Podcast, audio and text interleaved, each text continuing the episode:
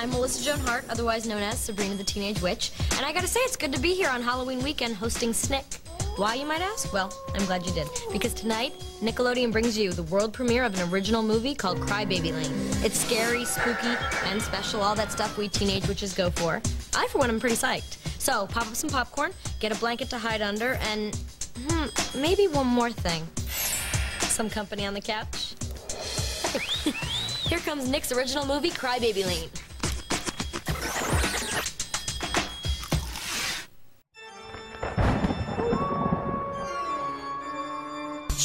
Scary skeletons and shivers down your spine. Oh no, okay. All right, I'm good. I'm recording. We can just start Okay. whenever. cool. Um, I mean, I'm gonna leave this. I'm gonna leave this in. Like, I just, I I just finished watching the movie right before we started talking, and I just, like that's my first reaction to it. So Fair. yeah. Fair. Welcome to the podcast, everybody. Hi. Hey, this is where we ask the question. Remember the aughts? Yes. Do you remember this? Okay, so I knew nothing about this until you mentioned it to me. Um, so this is a completely forgotten part of aughts history to me. You suggested this. I think it was a great idea. I'm just still reeling from it. Yes. I don't think. um, and this, Mhm. I was just saying it's hard to like talk about anything else. Yeah, yeah. Like there are certain things that you watch where like I mean like I'm not working today. Um but there are certain things that you watch where you feel like you need to take off of work the next day. Like Akira. When I watched Akira, I was like, "Well, how am I supposed to go to work tomorrow? I still Fair. have to process this." Yeah. I feel a little similarly to this. Like how would I be able to do anything productive today with what I just saw? Ladies and gentlemen, and everybody, we are talking about the 2000 Nickelodeon made for TV special, Crybaby Lane. Saturday, Nickelodeon brings you its first ever Halloween movie for television. Cry Baby Lane, Saturday at 9, 8 central in a special Halloween snick. Yeah, I mean, like we could do the whole from this to that thing, but I mean, what gets more odds than this? There's so there's so many things about it, not just the movie itself, but like the lore behind it and the the obsession and finding it. Like, because if for those not Yeah. familiar, Crybaby Lane was a made-for-TV special that aired on Nickelodeon only once in 2000 once. in October, hosted by Melissa Joan Hart as Sabrina the Teenage Witch, hosting a Halloween block for Nickelodeon. Mhm, And then after mhm. this initial airing, it never aired. Well, it didn't. It did air again. Ten years later, eleven years later, on like Snick or not Snick. What is it? The N or ninety? When remember when Nickelodeon did that '90s thing? I feel like there's always um either like a version of Nickelodeon that is for teenagers Yeah. or to reminisce. Yeah, there's always some version T of Neck. It was, but for Oh, like TeenNick. eleven years, they did not re-air this, and it completely ignored its existence. Nickelodeon just pretended it never happened. They didn't air it again, and in the mid mm-hmm. two thousands, there were forums online. I would say around two thousand seven, where people were like, "It's it's interesting because it is like in a way reliving a real like urban legend creepy story where like people are like, hey." Does anyone remember this? And people have this collective memory of this thing that like the network just denies exists. But that's what makes it so incredible. I do love things like that. Like we talked about Ghostwatch, and I think that's why we brought this up. Um because if if like a planned programming has that sort of response that it gets never shown again. Um, or at least until 11 years later for the nostalgia factor um, then in a way, like what you're saying, is it becomes its own urban legend. Like the um, the secrecy around it, the hush hush aspect of it, kind of adds to the eerie element of it. Exactly, and online forums kept searching for it, and then I think it was uh, the paranormal forum on 4chan that really brought this to light, and people would like submit clips or photo screens of it and like really press the issue and like there was even people claiming that they had it on VHS and were trying to sell it Did that really happen? Yeah, it was a whole thing, but uh, it officially it never it still doesn't have a real release, but you can actually watch Okay. like we watched it on YouTube because by 2021 somebody with a VHS version of it just puts it online and we can all watch it. Yeah, I'm thinking back to who I was in 2000, like little nine year old baby me, and there was no way I was watching this as a kid. Like, I don't know if my parents knew about it and they just said, no, this is not happening. There's no way Courtney can watch this, or if, you know, it just kind of flew by the radar because, like we said in a previous episode, if you miss something, that was it. Yeah, It was over. I rem- I actually do remember when I because I think we were in the 4th or 5th grade when this came out. 4th grade, right? We would have been in the fourth grade. Yeah. Yes. And I Yeah. do remember seeing ads for this. Like I do remember the the trailer, like Crybaby Lane, you know, original oh, movie. Oh, really? Yeah, but then it because that's the thing. Like my attention span was so dumb and short, and like I remember seeing it, going, "Oh, that looks creepy," but thinking like I'll catch a rerun of it because I there was no way on a Saturday night I was gonna be watching. Like I I was doing other things. I don't know what I was doing. I was I was in the fourth grade. That's I mean that's a good point. We were probably doing fourth grade things like going out trick or treating or going to like I remember our town center used to have a pretty poppin' Halloween. Oh yeah, the the the Right? yes. So the center? or going to like there was uh, even back then there was the Emery Spook Walk still, which I have footage of. That shit was amazing. Um, that's an So we were probably doing stuff. we were doing stuff, so I missed it, and it never because normally that's the thing. A lot of times, especially when we're like busy kids, you get the rerun of it. We ne- Mhm. like they only aired it this one time and never again. So like I it completely escaped my memory, but the thought lingered. So when people, I remember being on like online when this thing gets talked about like 10 years ago and being like, oh my god, I remember that. I have not watched it until last night. Oh really? Yeah, and should we start with our thoughts on it and give a quick review and then I'll do the history of the whole thing? Yeah, yeah, yeah. Let's start there. Um, I do have a question about the VHSs people would sell. Sure. Were they just homemade copies Yes. of you put the blank VHS in the VCR and press record? Yep. Huh. That takes a lot of trust Yeah. it's going to be what you think it's going to be. Exactly, but luckily people put it on YouTube and it's full. I even love because the version that you and I watched features Mhm. the Melissa Joan Hart intro, It does. and that's yeah. that's like really what makes it for me. Like that's fun. That was the fun part of it. Watching Sabrina the Teenage Witch on a couch with like these Halloween decorations, talking about the movie. It was wonderful. Mm-hmm. Um, I do have a little game I think we could play. We kind of did something similar for Twilight. Um, I would love to see what we would think of if we had to revamp the cast for this. Oh, that sounds like fun. I also had a, another game I wanted to propose to you. Oh, really? But my game is Okay. my game's a little bit more uh, cynical. Do you want to know what the game Okay. is? yes, I do want to know what your game is. So when we talked about Big Bob from Hey Arnold, we definitely We did. we made the assumption that he would have absolutely been at the insurrection.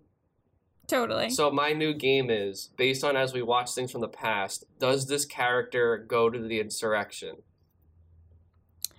ooh, ooh, okay. Because okay. I definitely thought at times the like th- there's something the brother. the brother. I'm like this brother. Okay, he okay. definitely went to the insurrection. okay. I was thinking that throughout the whole movie too. I was just like, God dang, this guy makes some general sweeping statements about other people. Well, not just that, the whole movie is this weird commentary on gender identity. Like the yeah, whole masculinity. thing. Yeah. Like Yeah. boys should be out playing uh, on railroad tracks. Girls don't do that. That was insane. That was crazy. And I was really like, are they going to kill this kid with a train right now? I don't know what this movie is capable of. They, They- hit a dog early on. They almost killed the kid with a train.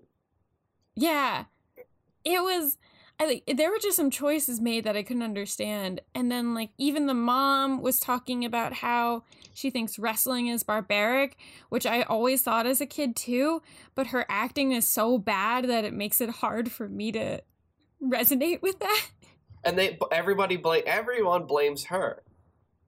Yeah. She's And just then, you a know- concerned mom. Yeah. And then the dad just I don't know, it seems like he has depression or something. Something's going on there because he just doesn't care what his kids are doing at all. Well, let's ask the question: Does the dad also go to the insurrection? I don't think he also goes to the insurrection, but he might be that kind of person that's like, I didn't vote because I didn't like any of my choices. He, you know what? I agree with you. I also think the dad read Fight Club and took the wrong message from it Yeah, yeah, definitely. because he's like, my life's boring and it sucks. But he reads this book and he goes, I should do a Fight Club too. My favorite interpretation of Fight Club, which is like the most recent one, is just this is a gay love story. Oh, 100 percent. Yeah, yeah, I love that. Um, I know that there are other ones. Like we we've gone over the evolution of the meaning behind Fight Club, but at this point in 2000, that dad totally just wants to be Brad Pitt. Oh yeah. Yeah. Um, but I, I like this game of would they have gone to the insurrection? A hundred percent. Yeah. Yeah. I think he just would have been the kind of guy. He would have played devil's advocate like somebody else in a conversation would bring up the insurrection and how traumatic and terrifying that event was. And he would just say something really, really like it's not even his own thought. He just wants to bring it up to be that person and say something like, well, you know, they weren't really in the building that was being attacked or something like that. The amount of people there wasn't what they said it was. Yeah, they were in a completely different part of the building. Yeah, it's. But how, how do we break this down? Let me. You want me to start from the top? Okay, let let's uh yeah, let's try to get it going from the top and see how. All right. We so go. I will give it this. I also I think some of it like the the intro is pretty great. This weird like black and white creepy montage of just random Ohio shit. It, it was filmed in Yeah. both New Jersey and Ohio. It all happened some time ago.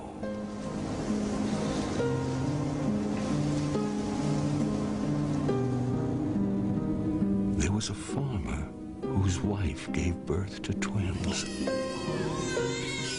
But something was terribly wrong. Both are terrifying places.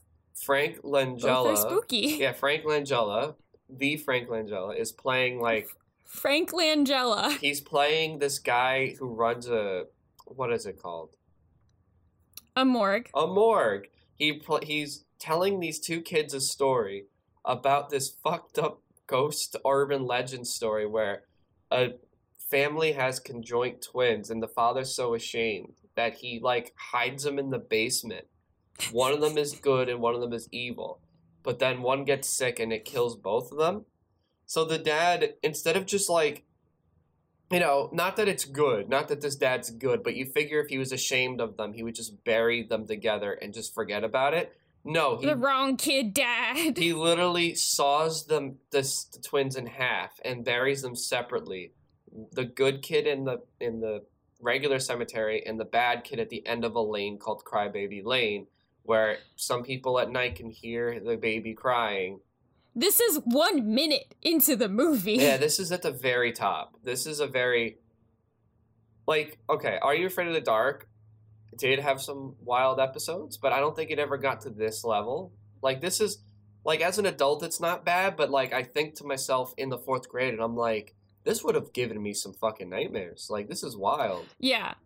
Yeah, I mean, it didn't take a lot for me to be scared as a kid. When we watched Monsters Blood, the Goosebumps episode, I thought that any chair with a crack or a crease in it, Monsters Blood would come out of it. So, um, this would have been terrible to me. And and it just but one minute. Yeah, just one one minute. minute into this movie. So literally, that's the way this starts. These kids are told a ghost story, urban legend, which I also Mhm. love. I love urban legends and ghost stories, so that was great. And as dumb teenage kids do, they're like they're daring each other, they're freaking each other out. The younger brother's a chicken, the older brother is um a problem child. Yeah, I, I feel like this movie addresses that you you expect that people who are older than you to look after you and tell you how to live your life and that they're wiser. No, they're just older. Yeah. They've just been stupider for a few more years than you have. Yes. Yeah. and that's a running theme throughout this that the younger brother is is is scared and everyone blames the mom because she's overprotective when she's just a normal mom like like nothing she did seemed too much to me at all No.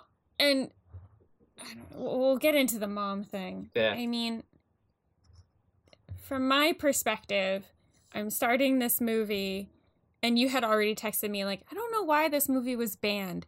And then they go into um, a, a tale of Siamese twins who were sawed apart at death. And one is buried in the family, in the town grave, and then the other one is buried off somewhere else because the father was ashamed. And I was just like, this is this is what we're dealing with here. This Yeah. is where we're starting. yes It was wild. it was very wild so younger brother gets nightmares gets the older brother in mm-hmm. trouble mom's like don't hang out at the fucking morgue which good point why are they hanging out at the morgue Yeah. And also there's just this creepy dream sequence where it's just um some shots of some worms and then a saw. you just see a saw. yeah And then some Ohio greenery, I presume, or New Jersey greenery. And then he's like, "Oh my god, that was so scary." And it's like, "Yeah, that was scary." that's a lot of images Yeah, it, it felt like the sequence in the office when um when they try to play that horror movie and they're like, it is a titular, it is a famous horror movie made by director O'Toole Like it was that kind of a horror sequence. Yeah, it definitely felt like a weird like '90s like grunge music video, like an Alice in Yes. Chains, or even like a like a video for Tom Waits. Which, fun fact, the orig- the director of this movie wanted Tom Waits instead of Frank Langella. No, I think this needs Frank Langella. Frank Langella sells it. He really does. But he really does. originally, he had Tom Waits in mind. no, But too Frank, scary. Yeah, that's the thing. Frank Langella, the network wanted Frank Langella because he's more marketable, which I don't get because they didn't put it in theaters. So who were they?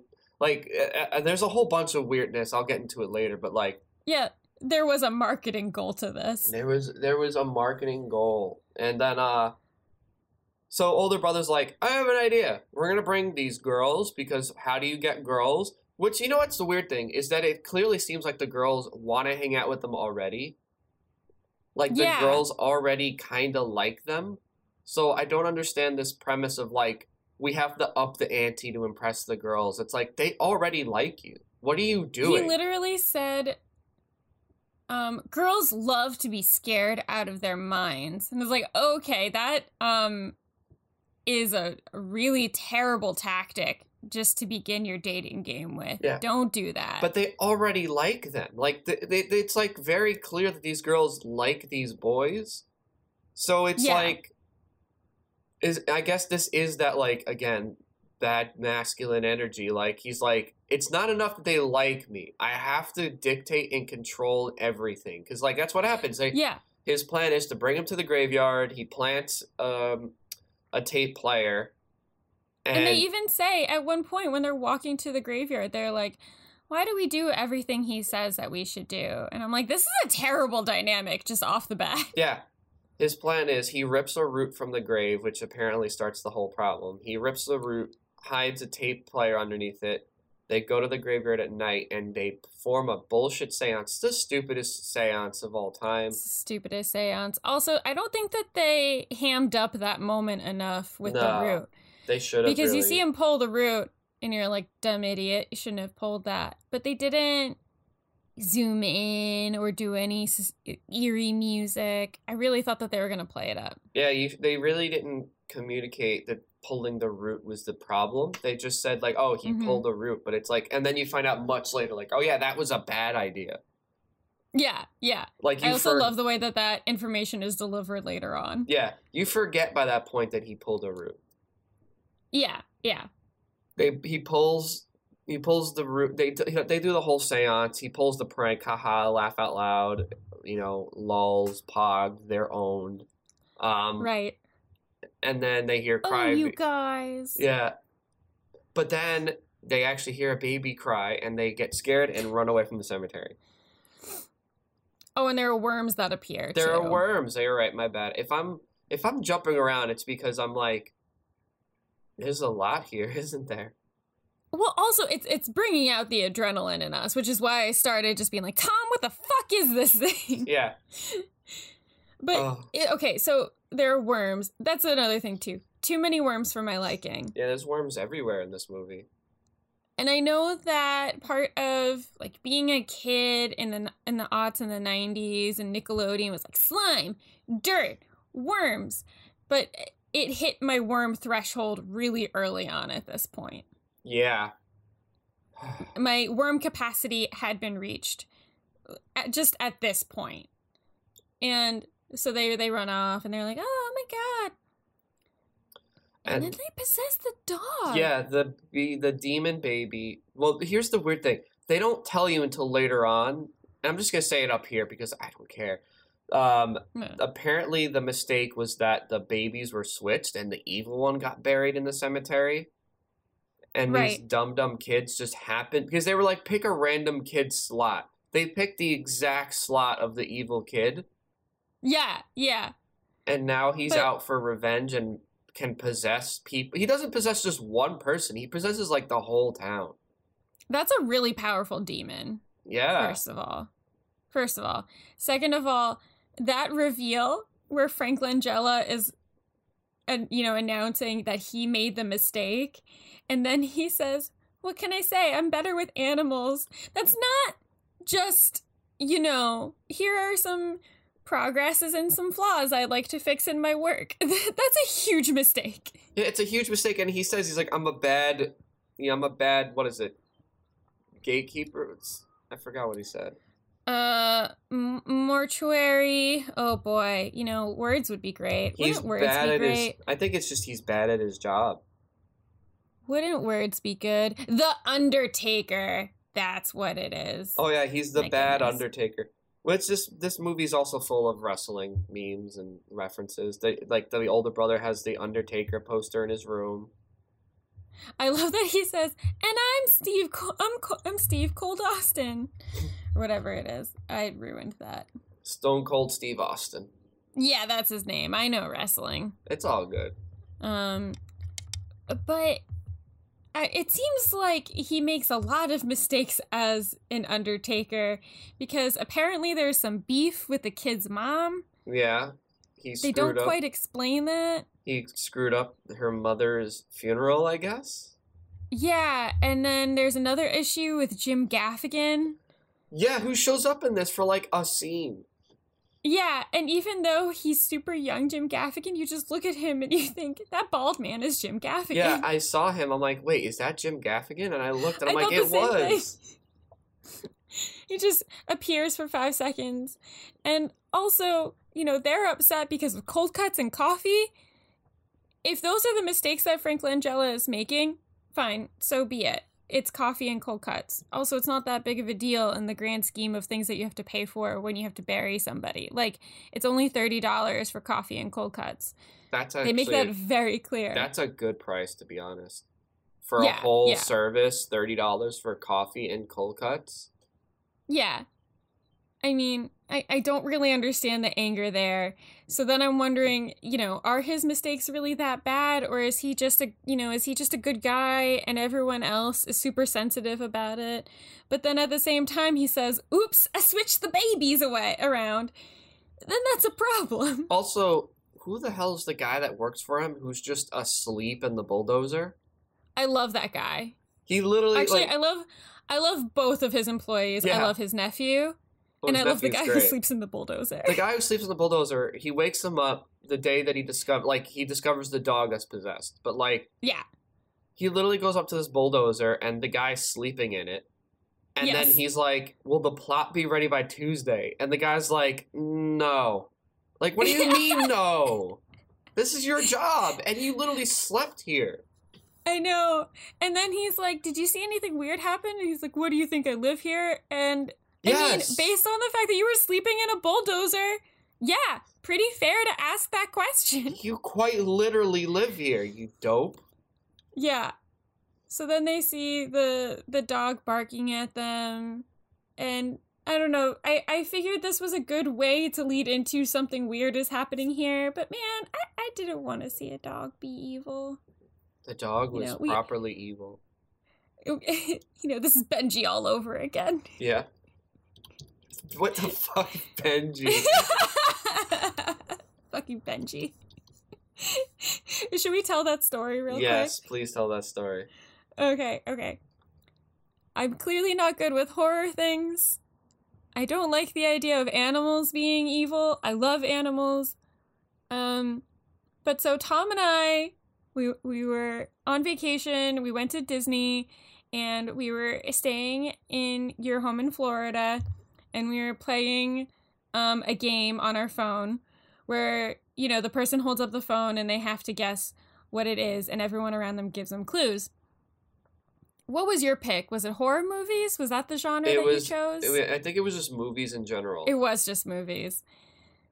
So, you know, Tom, our friends Alyssa and Eric are giving clues, and then there's one movie that comes up, and I'm like, Stephen King, evil dog, possessed, uh, is murdering everybody, and Tom says, Cujo. And yes. that's when I go, oh no.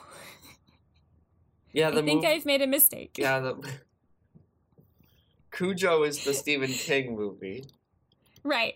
but, But you. that's not what you were given. I. I thought it was Benji. Benji, the 1974 family romance about a dog yes, that saves orphans. that saves orphans. Benji doesn't Yep. look anything like Cujo. Watch out for that killer. He's crazy. Damn Benji. So that was and after your session was over, like after the time was up, we all just turned and looked at each other and were like, "What happened there?" And I was like, "I think I've made a huge mistake. I have no idea what Benji is." And then that's when we looked it up and we just saw the cutest little dog that ever existed. And I was like, "That is not what I thought it was at all." I'm texting Alyssa right now, and I said, "Remember Benji, she reminds me all the time. the most violent dog ever." I got a really weird Starbucks name for the first time in a while. It said Ormy. And I texted it to her. I said, You should save this one in your quiver for the next time you want to humiliate me. And she's like, I already got Benji. He's like, I don't a- need to try hard. Such a vicious fucking dog. I have an Ivy League degree and I know exactly uh, what Benji is.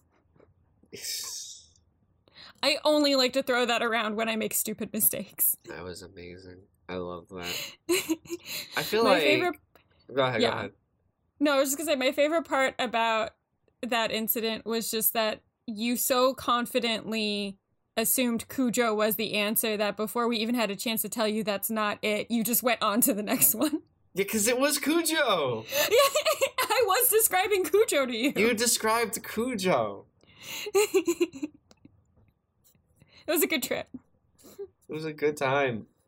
I Sorry, feel like say something. I was gonna say, Mhm. I feel like with this movie, we've given the general plot. Like the the, the baby possesses the town. I think we could just go through moments that made it for us. Like I don't think going through this chronologically is worth it. I think us just rambling about the things that got to us is worth it. Yeah, yeah. This is not going to be a chronological issue ep- episode. If you want to know what happens, then you should watch Crybaby Lane for free on YouTube. It is for free on YouTube, and it's at Yes. best it at best it gives you nice Halloween vibes. I definitely love the Melissa Joan Hart intro.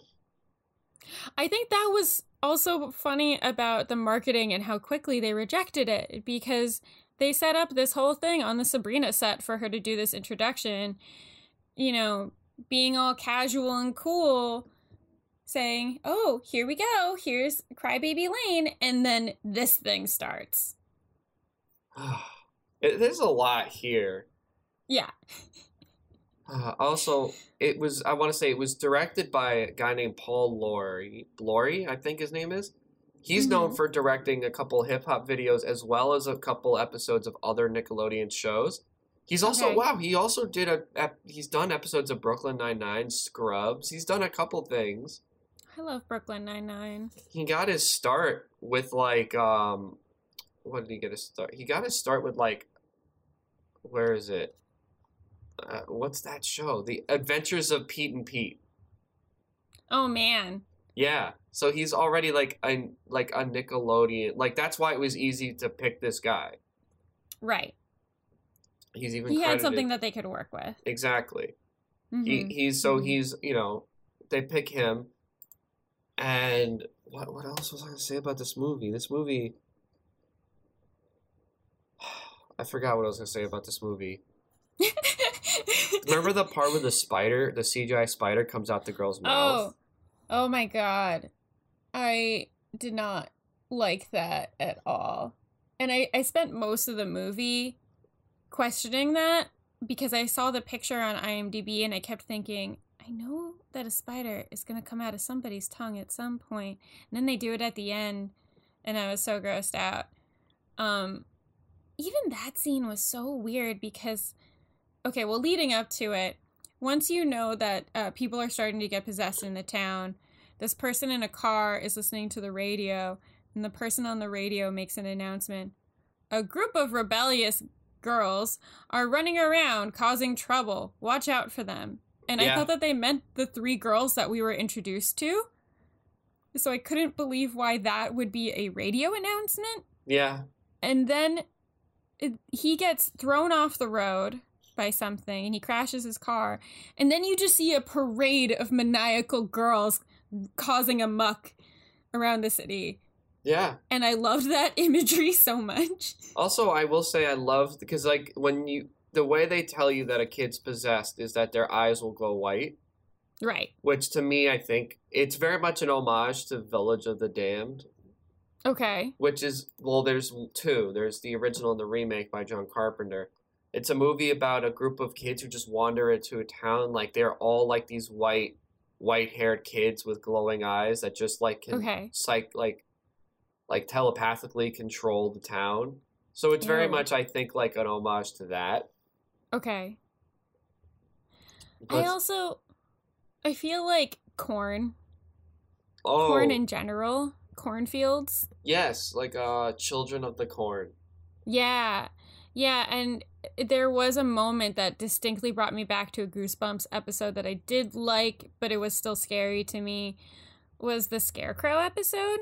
Oh yes, Mm-hmm. And that has a lot to do with cornfields. Cornfields in general are a pretty great spooky thing. I mean, it's seasonal. yes. You know, you go to a pumpkin patch. hmm But also, like, that shit's scary as hell. Because it's because you can hide in the cornfields. Yeah, exactly. So, with this rambunctious girl gang that is being possessed, at the end of the movie, they circle him, and the one that he likes tells him to kiss her, or else they're gonna bring out Chi Chi, and it's this gigantic. That's not. That's not fair. The way they present it is not fair. But this say, taller, I would say muscle bound girl. Yeah, yeah. Um but they present it as like, okay, she's gonna beat you up now. I'm like, what is happening in this movie? Yeah, a lot happens. Yeah. And it's only an hour and ten minutes. oh my god. And then when he finally gets like brought into the grave and then he uses the worms to possess him, I'm like, no, no, no, no, no, no, no. Yeah, it's wild. I'm like, oh, stop it. And then, like, the way that they show him in the grave, I don't know. It was wild. It's a wild ride of a movie. Although I won't lie, I I did get bored at some point, and I think I nodded off a little bit, and then I woke Okay. up for the ending. What part do you did you start to get bored for? Uh right before there's the scene where the nephew of the gravekeeper is Mhm. driving the hearse through the cornfield, and this guy, which was a kind of threatening scene, this guy driving this like giant tractor just bulldozes the car with the kid in it.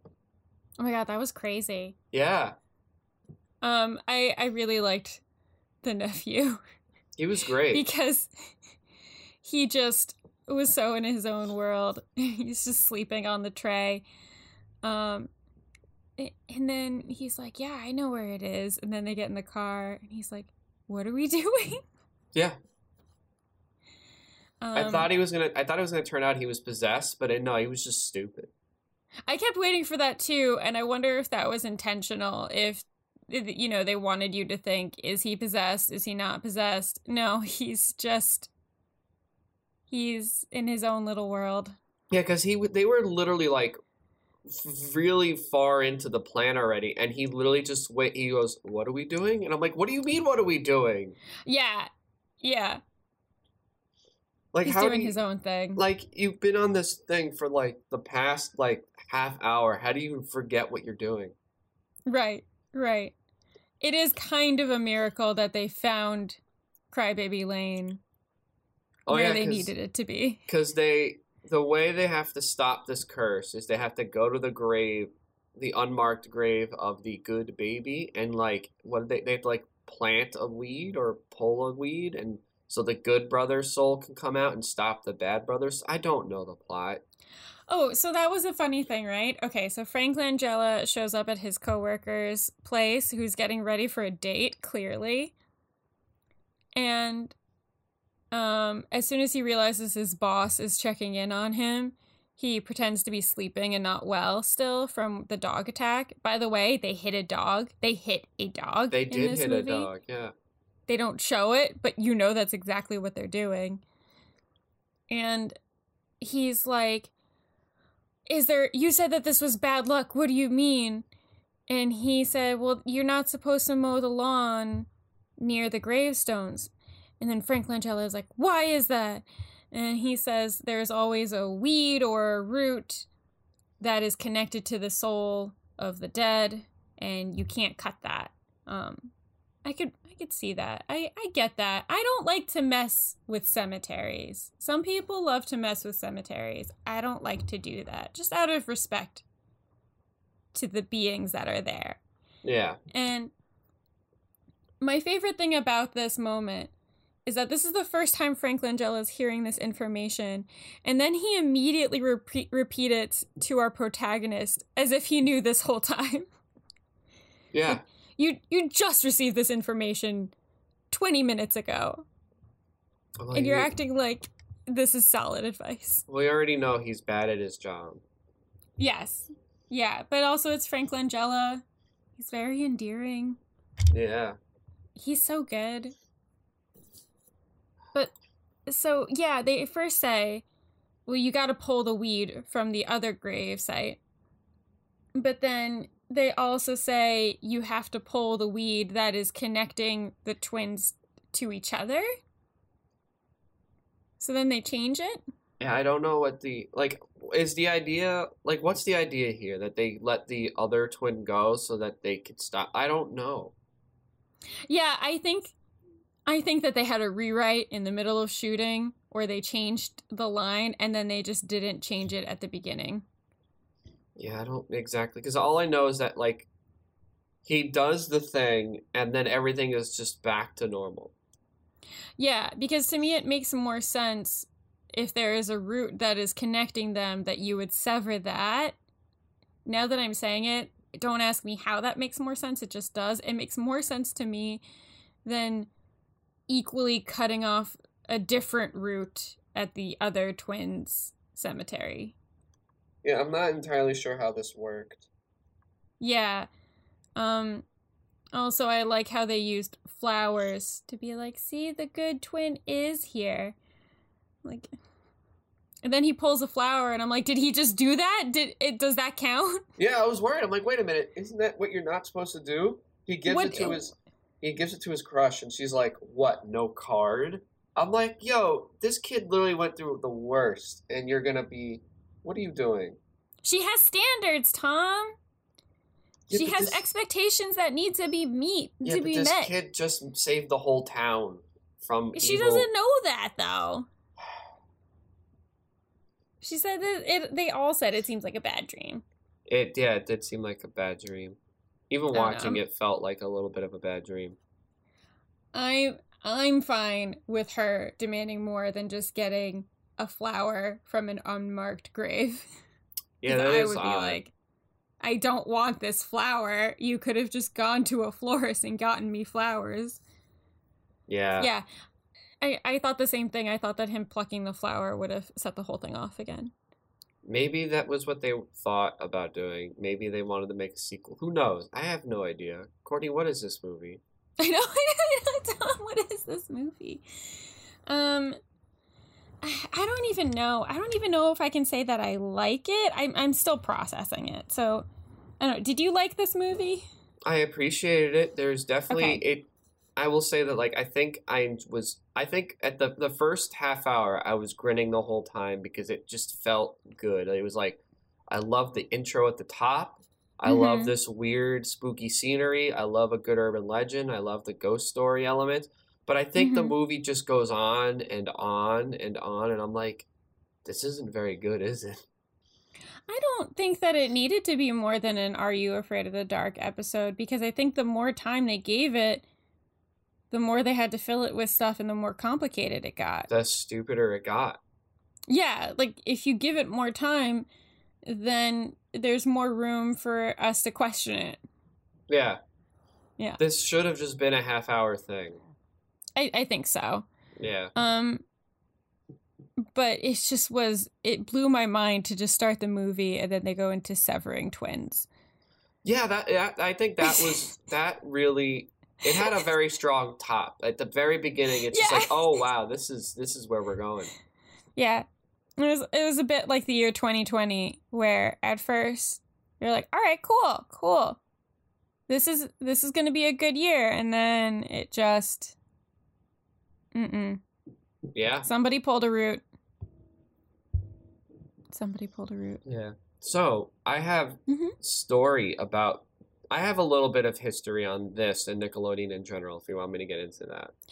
Yeah, I think it's time. I, I don't really think we need to keep um, harshing over what goes wrong in the plot of this movie. No, you just got to watch it for yourself. yeah. So, So uh, you found some history on this, and I'm so glad you did because I didn't look into this at all. so to What did give you a find? quick story about Nickelodeon themselves. The network Mhm. started in I didn't realize it goes this far back. They started in the 70s. Oh, okay. I kind 1977. the 80s. Okay. Well, it, it go. You know what it is? It because in my mind, Nickelodeon, MTV, they're all they were all part of Paramount. They were all part of Viacom. Hmm. So, like in my mind, I've always envisioned it as so, but that's actually not the case. It started in the late '70s under the one of the Warner broadcast companies Oh, interesting. before Warner got purchased up and became the massive conglomerate that is Time Warner Entertainment. But at this point, I think in the 80s, subsidiaries get sold off, and then Nickelodeon's purchased by Viacom, and that's when it becomes the Nickelodeon that we know. I think the late Okay. 80s, early 90s is really when it became more the Nickelodeon that we know, because it was originally just like rebroadcasts of like international, really inexpensive content, which it always still was. Mhm. Like Mm-hmm. how many Canada. Canadian, yeah, Canadian Yeah. shows. But there was even a um, anthology horror show on Nickelodeon in the '80s called uh, The Third Eye, and it was from like England.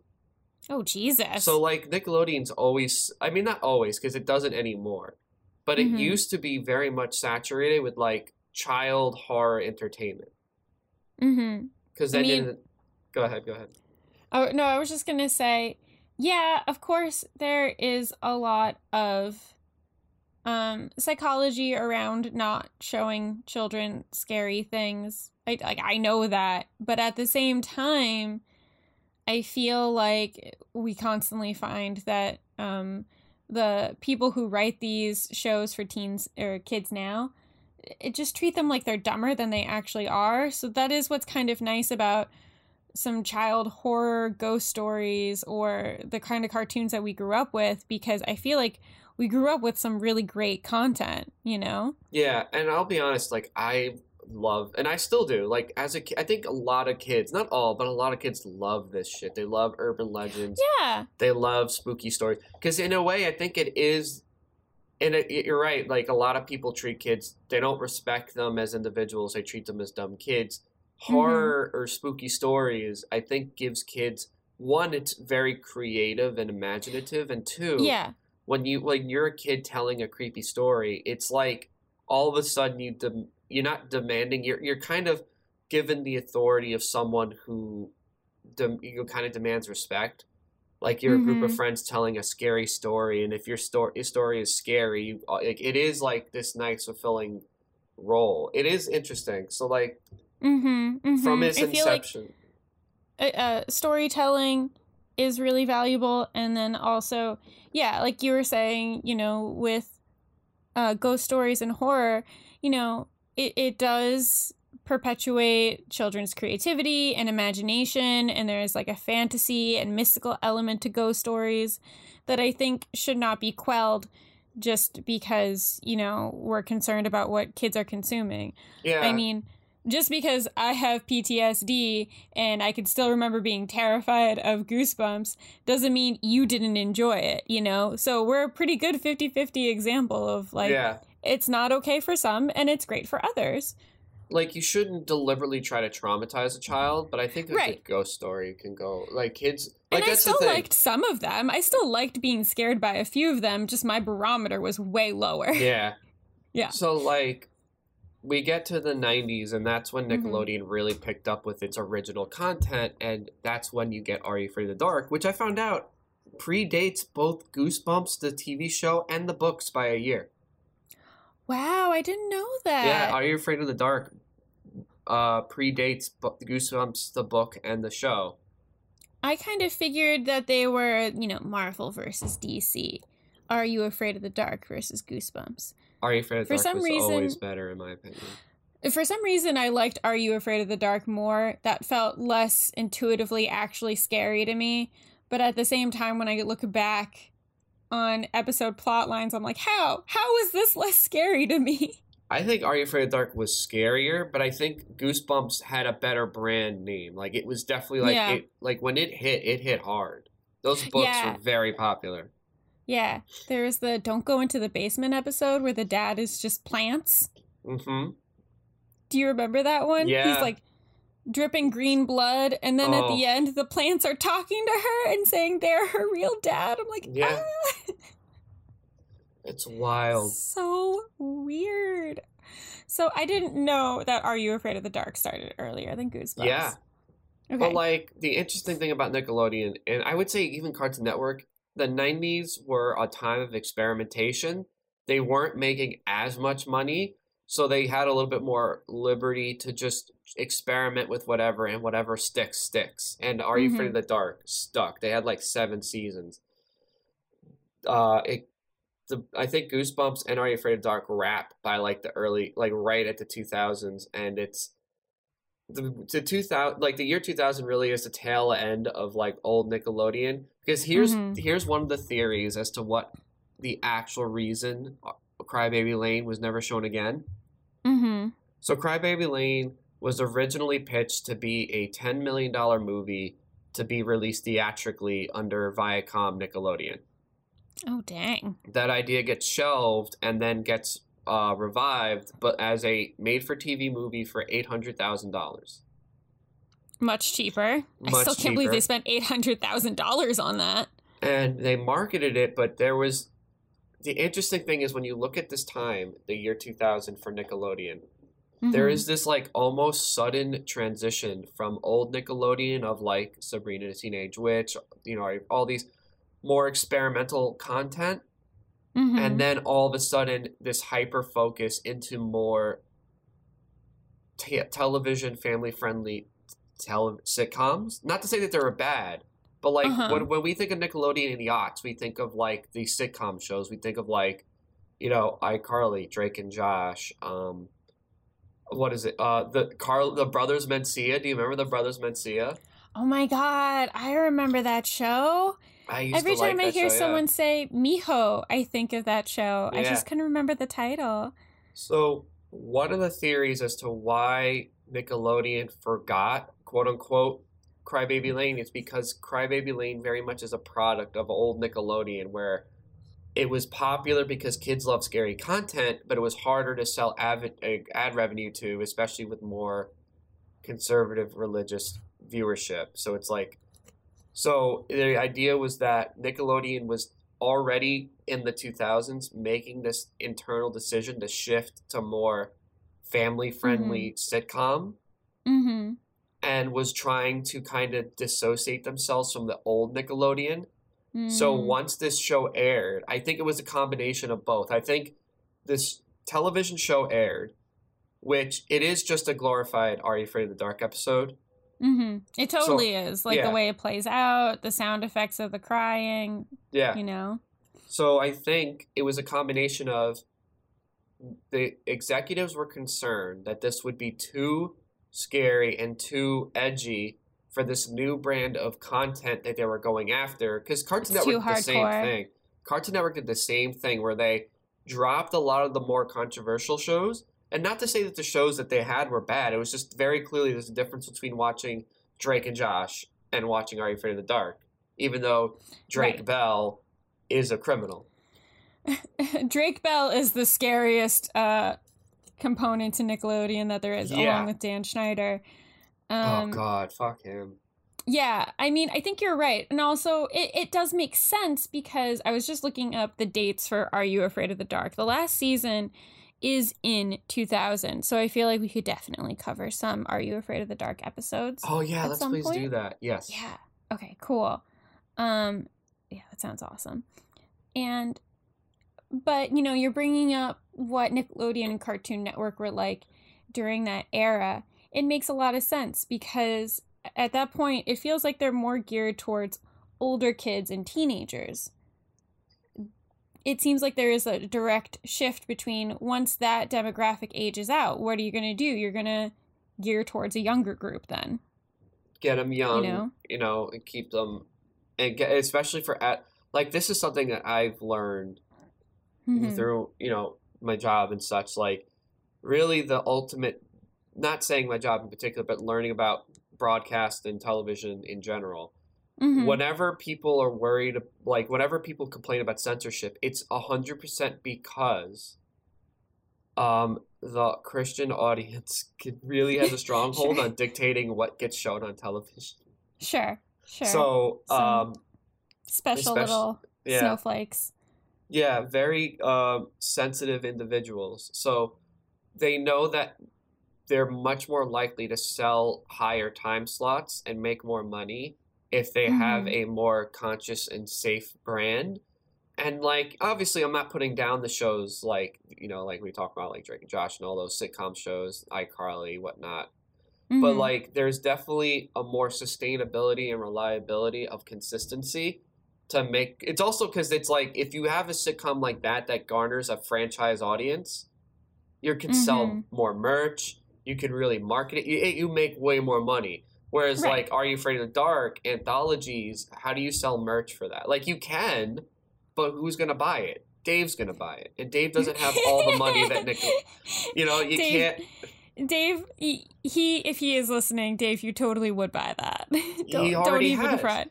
Yo, Don't he told fret. me. I told him that we were gonna watch this, and he's like, "Oh, I I bought Crybaby Lane on No, VHS." he didn't. No, Yes, he did. And I'm like, "Did you watch it?" He goes, "No." And that's when I'm like, "Dude, sometimes you just buy things to say you have them. I don't think you watch or listen to half the things you own. I think it's just that you have it." You know, you mentioned um like the shift from um like who they show and who they don't show. And I was trying to remember this show and I I couldn't remember when it came out. And I, I I think that this was a thing that they experimented with and it didn't go well. Do you remember um A Hundred Deeds of Eddie McDowd? Yes, I do remember the one. It's the one where the kid's a dog. Yeah, yeah. It's with Jason Dohring, who from Veronica Mars fame and also was a voiceover actor for the Kingdom Hearts series. This Um, yeah, wow, this show had it started, you know what, it's weird. It's almost both because it came out in Mhm. 1999, so it's definitely an early attempt to go into sitcom, but it's Right, still right. like weird. It's still very weird. It had 3 seasons. It had three seasons. I remember Seth Green being in it, which Seth is partially why yeah. that that was my tie back to it because I was like, I've got to find this. I know Seth Green was in it, so I feel like that was one of the shows that was an experiment to try to figure out what was working, but it still contained this weird element of this person did a bad thing. Oop, they got turned into a dog. Like, Allison ah! Hannigan was in it too. Of course she was. Of course she was. Why wouldn't she be? Also, uh, Danny Tamberelli, who was in like a he was in like a bunch of old Nickelodeon sitcoms and shows. Wasn't he the young Pete? Yes, Yeah. Yeah. I mean, you know, and all that too, I don't feel like entirely was for kids. Like, we definitely watched it, but there were some bits that were definitely more for teens. Um, you know, I mean, the whole news segments definitely, I didn't get any of that. no, Um, but yeah, I think that this whole thing, I think you're right. I think that it definitely was a shift in a ge- in gearing their content towards a younger audience. I just think that the myth that it was completely forgotten is absolute bullshit. yeah, you that's don't just true. yeah, you don't just forget that you broadcasted this thing that terrified people. Yeah.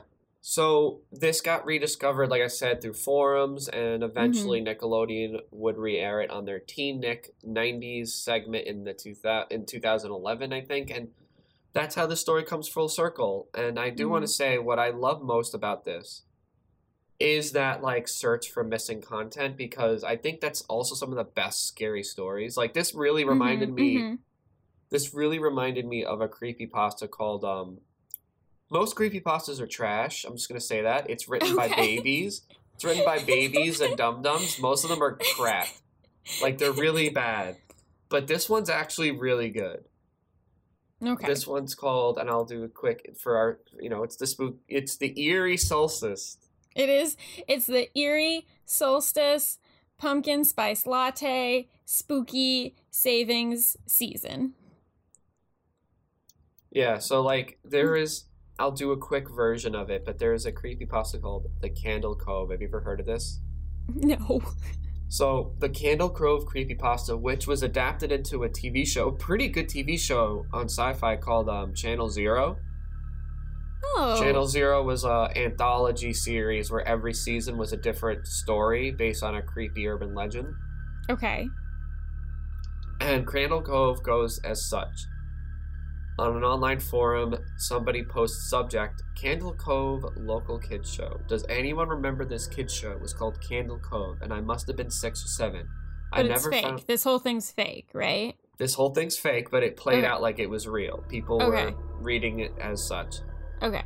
I never found reference to it anywhere, so I think it was on a local station around 1971 or 1972. I live in Iden at the time. I don't remember which station, but I do remember it was a weird time, like 4 p.m. And most of this thread is just people Like 4 p.m.. responding. Yeah, like after school. Yeah, yeah. So this whole story is mostly people, which is a brilliant concept. It's mostly people responding to the forum with their version of the story. Like this guy responds, "It seems very familiar to me. I grew up upstate and was around nine in 1972. Candle Cove wasn't about pirates? I remember pirates." And everyone responds like, "Yeah, I remember there was this pirate. There was these characters." And then someone responds like, "Thank you, Jaren. Memories are flooding back." And it seems fun and cool at first, but then it starts to get a little bit more just like haunting. Like someone's like, "Wasn't the villain the puppet with the mustache?" And the villain's name, Mhm. like they keep going into more details, and then they're like, "Does anyone remember the Skin Taker?" And then someone's like, "Jesus? H. Christ, the Skin Taker. What kind of kids show were you watching?" I seriously could not look at the screen when the skin taker showed up. Oh my goodness. And it keeps building and building, and it gets more and more disturbing and haunting. And then it ends on this note, which I love this. The way it ends, it says, I visited my mom today at the nursing home. I asked her about I asked her about the show in the early 70s when I was 8 or 9 and she remembered a kids show, Candle Cove.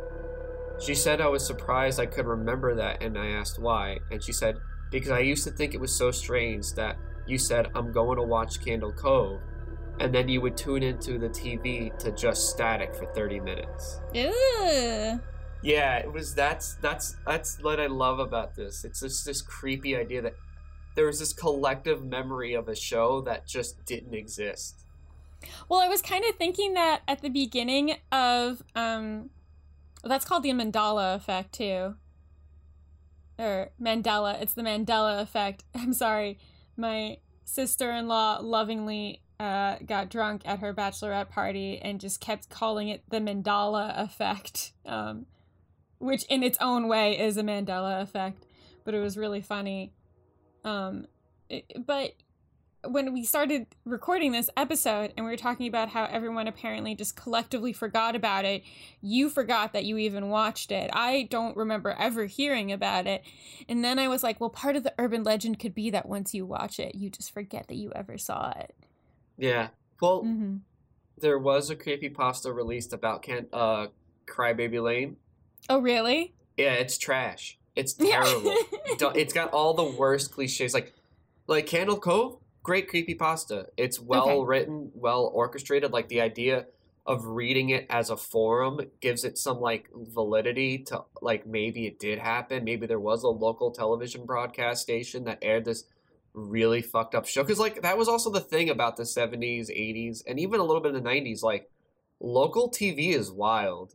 And even Yeah. parts of the United States now like if you go to like a small town in Florida with the local station, Mm. it's wild. It's mostly religious propaganda.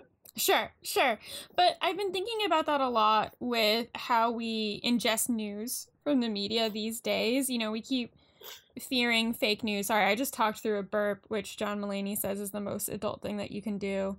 You're fine, don't worry. Excuse me. Um, so if that sounds weird in the audio, that was me talking through a burp. Um, you know, in the news these days, we have to be so weary of fake news, fake news. But the thing is, fake news has always existed. And Yes. in some ways, it was easier when we were younger because there wasn't some digital footprint to it. The Yeah. only way we can talk about Crybaby Lane is because somebody put it on YouTube for free Yeah. if it didn't exist on YouTube and if there wasn't, you know, a digital footprint of it, you and I couldn't really say that we know for sure that that was real or not. Es- especially since the network actively tried to forget it happened. Exactly.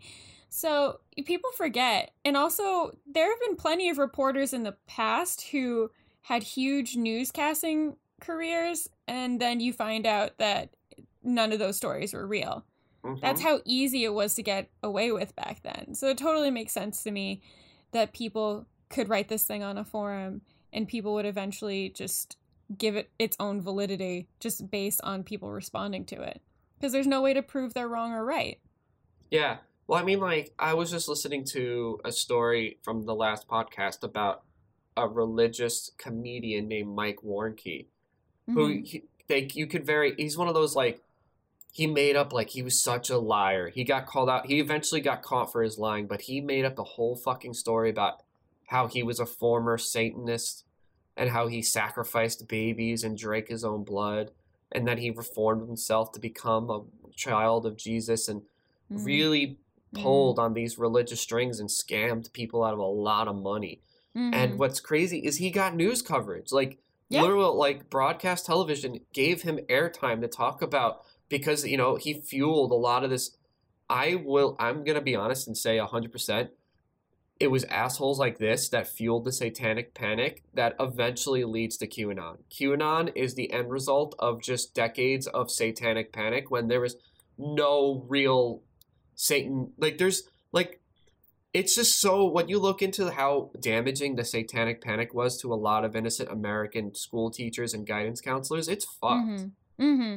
I mean, it, it, that's part of the problem with capitalism and white supremacy is that instead of attacking the actual thing that causes violence or, you know, people to go on these like homicidal rampages, is that instead of treating the actual problem, which could be gun control, they go for, well, it's hip hop music and video games. It's Or metal Satan. music. It's Satan. Yeah. Satan did that.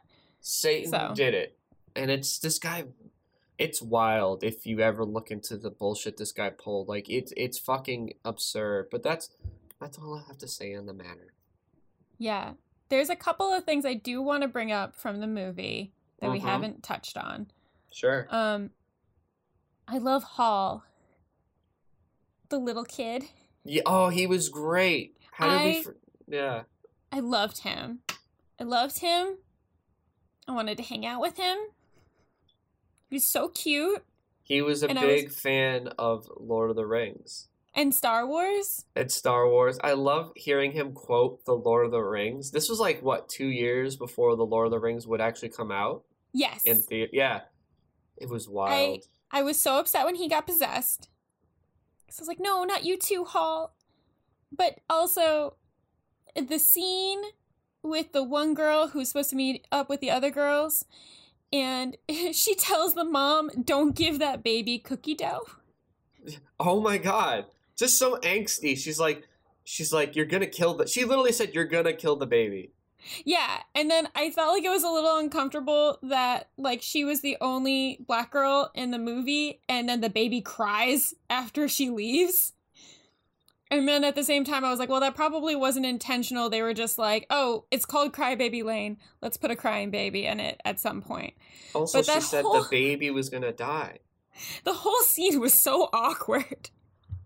Yeah, But um I don't know. It, it, it- this was interesting. it was Like- definitely bizarre. it, I know we're talking about it for about an hour now, but uh, the whole thing is wild. Um, I mean, and you do kind of wonder like what kind of complaints they got. Did they get people who kind of fit that role of like this is the devil's work? I can't have my kids watching this.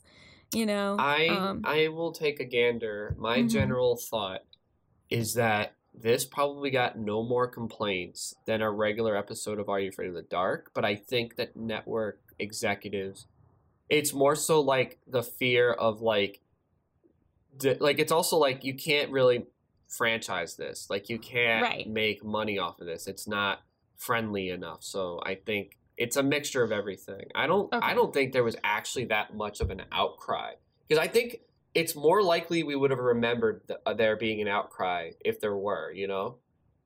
Right. I mean, I don't know. I I genuinely just wonder if this completely missed my radar or if my parents shielded me in some way because I never heard anything about this and there are a lot of things that we talk about from the odds where we could talk about how we remember the response being when it happened. This I have no way of knowing. I definitely think like I think because here's the thing, like I think so, like a television station would have covered this story. Like there definitely would have been like Nickelodeon show causes outrage, but I think it was generally they a network executive panicked and was Yeah. like, "We're never going to air this again, and we're going to focus on new content. We're going to focus on franchise friendly, uh, family content." Right. Um, I don't know. And I, I just kind of wonder was that actually for the improvement of the content or was it a deterrent? Because I still feel like to this day, like Rocko's Modern Life and the cartoons that we grew up with from that predetermination of like this is inappropriate, this is this is appropriate. Like I feel like that still was so important and it was still so good, you know? Like the cartoons Yeah. that we grew up with and the shows that we grew up with like may have been too adult or too scary, but I also I don't know, I, I thought it was fine. We No, turned think- out just fine. I don't think ultimately I don't think that it was the big the biggest thing is that when because like I said, the '90s was a special time for Nar- Cartoon Network and Nickelodeon to just Mhm. experiment. They threw everything at the wall to see what stuck. So the Okay. beauty in that is that you get a bunch of weird shit. You get a bunch of shit that not even bad weird, just like everything is so different. Like there's something for everybody. But the problem with that from a marketing perspective is you don't necessarily know how to franchise or make like a, like an identity for that. So definitely the 2000s is when both Cartoon Network and Nickelodeon focused on a very particular image and Mhm. tried to franchise everything. So Right. the problem with that is that you don't have the room for this wild experimental content because you can't. I don't even think. I think Jen. Let's. Be, I'll be hundred percent honest with you. If if if Ren and Stimpy could make like billions of dollars like SpongeBob did, Mhm. no one. These executives would not give a shit that it was raunchy and gross. Right. The Right. only reason that they cared about it being raunchy and gross is because they couldn't sell toys like they could for SpongeBob. It didn't work. SpongeBob Yeah. is and SpongeBob I love SpongeBob, but SpongeBob is a behemoth of a franchise. We're gonna have it to cover so SpongeBob at some point. money. Yeah. Yes. Yeah. Like that's really what it comes down to. It comes down to how marketable is it? And it's harder to market more experimental content. Right. And uh, it is a shame. It is a shame. I think there's room for both. I think there is room for like a lot and I think Adult Swim kind of kept that experimental energy. yeah. Like it definitely did, but at the same time, it's because they weren't as worried about selling ad shares at that time of night that than like the main content was. Right. I mean, I do think that this particular movie, Crybaby Lane, would have been a marketing nightmare. How do you market this? I, I can see from a business perspective. I just hit my laptop for some reason while I was talking. good. That's that's how you know you're Italian is because you're talking with your hands so much that you hit your laptop by accident. Yes. Um, I I can see why from a business perspective this would have been a nightmare to franchise and turn into merchandise. I get that. Um, but it's also still wild to me that of all of the cartoons from our childhood or all the shows that are still going strong, that it's SpongeBob of all things. Is not what I expected for the future. It is, all. yeah. But Yeah. here we are, and SpongeBob is still on. SpongeBob is still on TV. Is Tom Kenny still doing it? Yeah. Bless him. Bless him and the guy who plays Patrick, because he had another role in a Disney original movie, and that's about it. Like that's all I've ever seen him in. Yeah, it's it's a pretty good Disney movie. I can't remember. It's like a girl wishes for snow in California or like Christmas in California, and she uses this weather machine, and then it completely throws things off. So they send a couple of elves to investigate, and it's two very tall people, and one of them is actually the voice of Patrick. That's awesome. But I kind of wondered too, I had been thinking that perhaps this was Nickelodeon's experiment to compete with Disney's original movies. You know, I don't know if they were yeah. if they were looking at it and thinking, well, we should do that too. It works for them. And they thought, let's create something that's scarier than the famous Halloween movies that they've created for their original movies. And then it went too far. Um, but I kind of wondered if that had something to do with it too, that they were trying to compete with the original content of Disney and they just missed the mark. Maybe that is a good possibility. Yeah. Also, it's not really fair to conjoin twins. No. No. This is a bad, and almost so Siamese twins is very outdated now. It's not a appropriate term. I- yes. Yes, that is very true. Um but I mean conjoined twins like people are born with different needs, you know. They're not one is evil and the other one is good. Um Yeah, I, I mean I do think twins in general are kind of an interesting anomaly. it is. I think You're it's in the office when Dwight is like, I found twins, Michael, and it's just a couple of twins. It's not anything attractive. No. and he says, I love a good set of twins. Yeah. Um But yeah. Thank you for looking up some history about of this. course. I was Yeah. fascinated. I really wanted to deep dive into this. And it did ultimately kind of Crybaby Lane is, I think, the turning point from old Nickelodeon to new Nickelodeon. Yeah. Sorry, I had a hiccup. okay, so I was kind of wondering. I do love Frank Langella in this role, but the way he tells the story immediately reminded me of Christopher Lee. Who, yes, and that would that would actually make more sense to the little kid quoting uh, Lord of the Rings. That would have been funny. Yeah. So then I started thinking, oh, what would we do? Who would play this role? Who would be the mom, the dad, you know, stuff like that. Who who do you think would be really interesting as um, Frank Langella's character? Honestly, I have to go with the original idea. I think Tom Waits would have, because that's the thing. Really? like because you know what it is frank langella plays a he plays the role perfectly but there's moments where like the mom's freaking about freaking out about how creepy he is that doesn't work because i'm like he's not that creepy he's just incompetent He's but- really not creepy at all. He's actually quite nice. so but that thing is it would have those scenes would make more sense if he was like a tom waits type of person like playing that like mysterious dark like gravekeeper type with the deep Mm. raspy voice you know or or a christopher lee Yeah, I think Christopher Lee would have been scary too.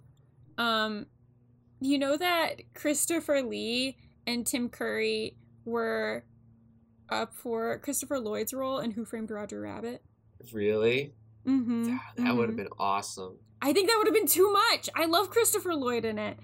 But then it kind of reminds me that Christopher Lee and Tim Curry do kind of dabble in the same roles.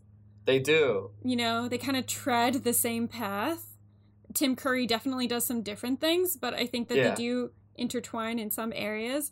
So that that's kind of what made me think of Christopher Lee for Frank Langella's role. What about actually Christopher Lloyd?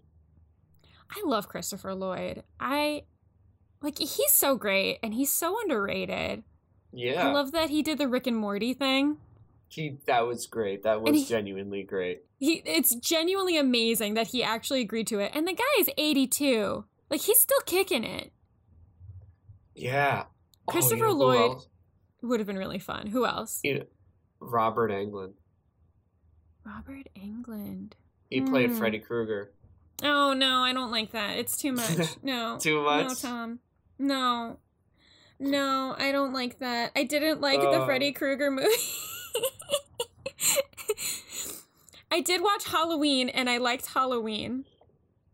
Halloween's a good movie. Halloween is a good movie. I really liked it. But I feel like I came into it already having the context that it's a great movie. I wish that I came to it with fresh eyes. Like you just can't, you know? That's true. It's very. It's by. It's such in the public sphere. Um. Who else would be good? else. Hmm. I want one to more good one. like. Um. Christian Bale. Christian. He'd get so into it. He would learn mortuary science for a year. Oh yeah, he would.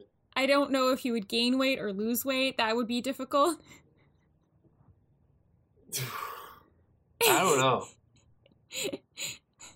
What if Crybaby Lane came back as a reboot, but it was directed by Christopher Nolan? Oh God.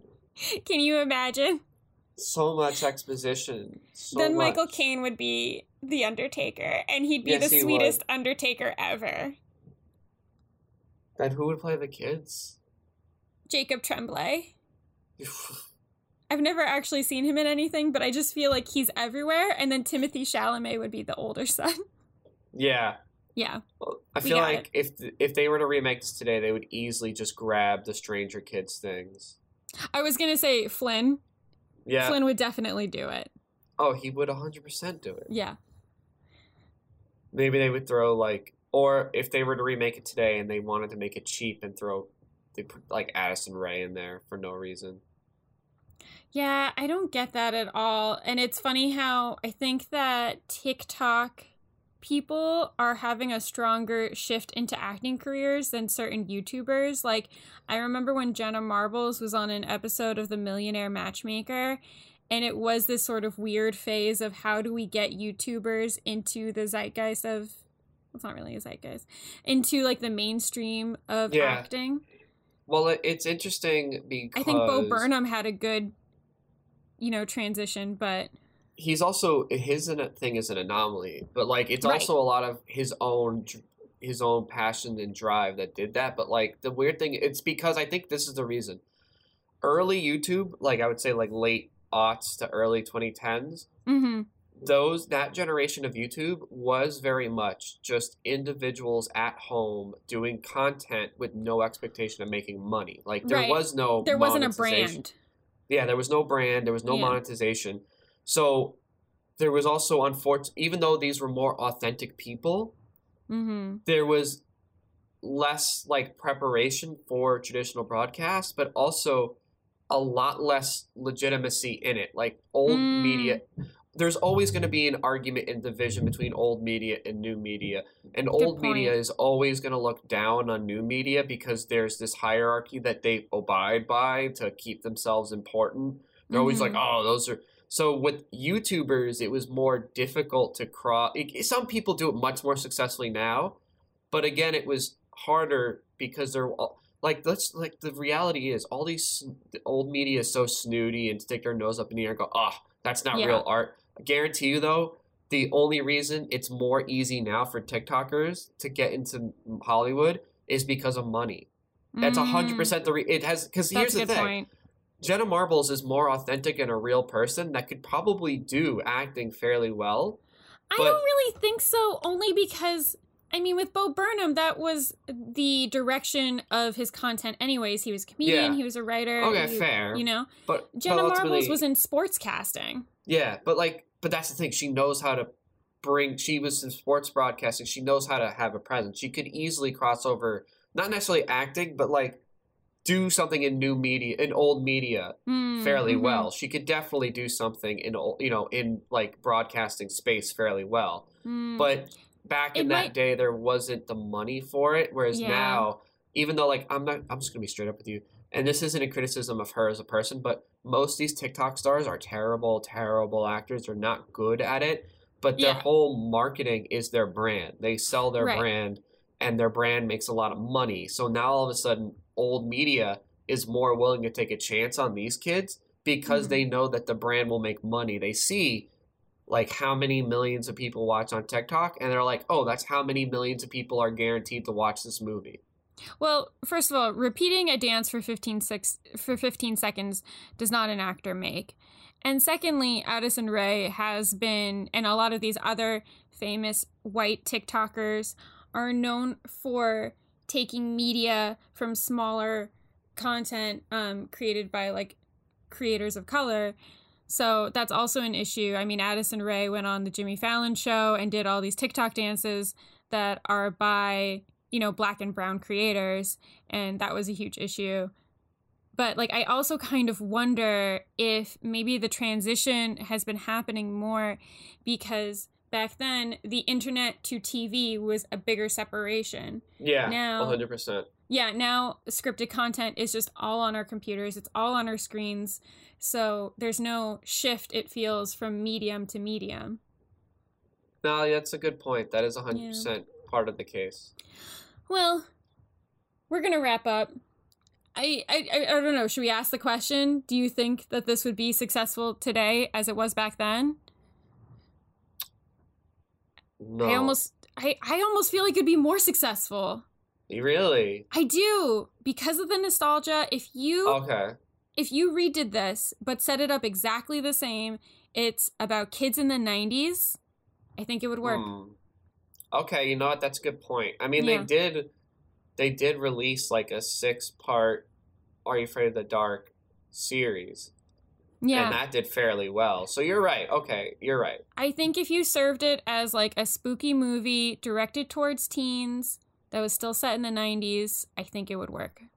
Dave would still watch it. Yeah. So, what has been your obsession for the week? Pumpkins, Pumpkins. pumpkins, and getting over this cold. Yeah. Yeah, fair, fair. Um, my obsession has been acai bowls. I've been eating a lot of acai bowls. Oh, nice. Yeah, yeah, they're good. Hell yeah. That's it. All right, Ooh. well, guys, thank you so much for tuning into this very fun and special episode. Whew. Uh, be We did sure it. to follow. Yes, we did. Huh, that was a lot. It was, but we're through it. We're through it. Be sure to follow us on the Instagram at the Remember the Zero Zero S podcast. You could just type us into Google. Mhm. You will find us in most places, which includes Spotify, Amazon, Mm, YouTube, Bezos. um, Podbean. Mhm. Uh, and if you're one of those people, I guess you could tune in on Apple. mm-hmm. Mm-hmm. I guess mm-hmm. if you have to. I'm just gonna play with that. My thing is, I'm always gonna hate on Apple users at the end of the show. It's it's always gonna be Amazon, maybe, and then if you must, Apple. Yeah, if you if if you if you're still using a lightning bolt cable, I guess. I don't know what that means. It's the charger. oh, okay. Yeah, yeah. Apple still uses the lightning bolt cable, which is um outdated, but they stick to their guns because they're Apple. Because they're Apple. Yeah, but fuck them. All right, guys. Thank you so much, and have a good creepy, spooky solstice. No, Eerie? solstice. Eerie. Eerie solstice. I didn't say it. All right. Bye. Bye. And there you have it Crybaby Lane, an original movie and SNICK, and pretty scary if you ask me. But you know, it was educational too. Chock full of valuable lessons such as. Well, it's probably not a good idea to do seances in a graveyard. And you might want to be wary of people with fluorescent glowing eyes. Try not to kiss girls who have spiders in their mouths. Don't trust guys who eat handfuls of worms. And above all, always be suspicious of your siblings. I'm Melissa Joan Hart, aka Sabrina the Teenage Witch, wishing you a happy hunting and a howling Halloween. Stay tuned for more Halloween weekend SNICK coming up next.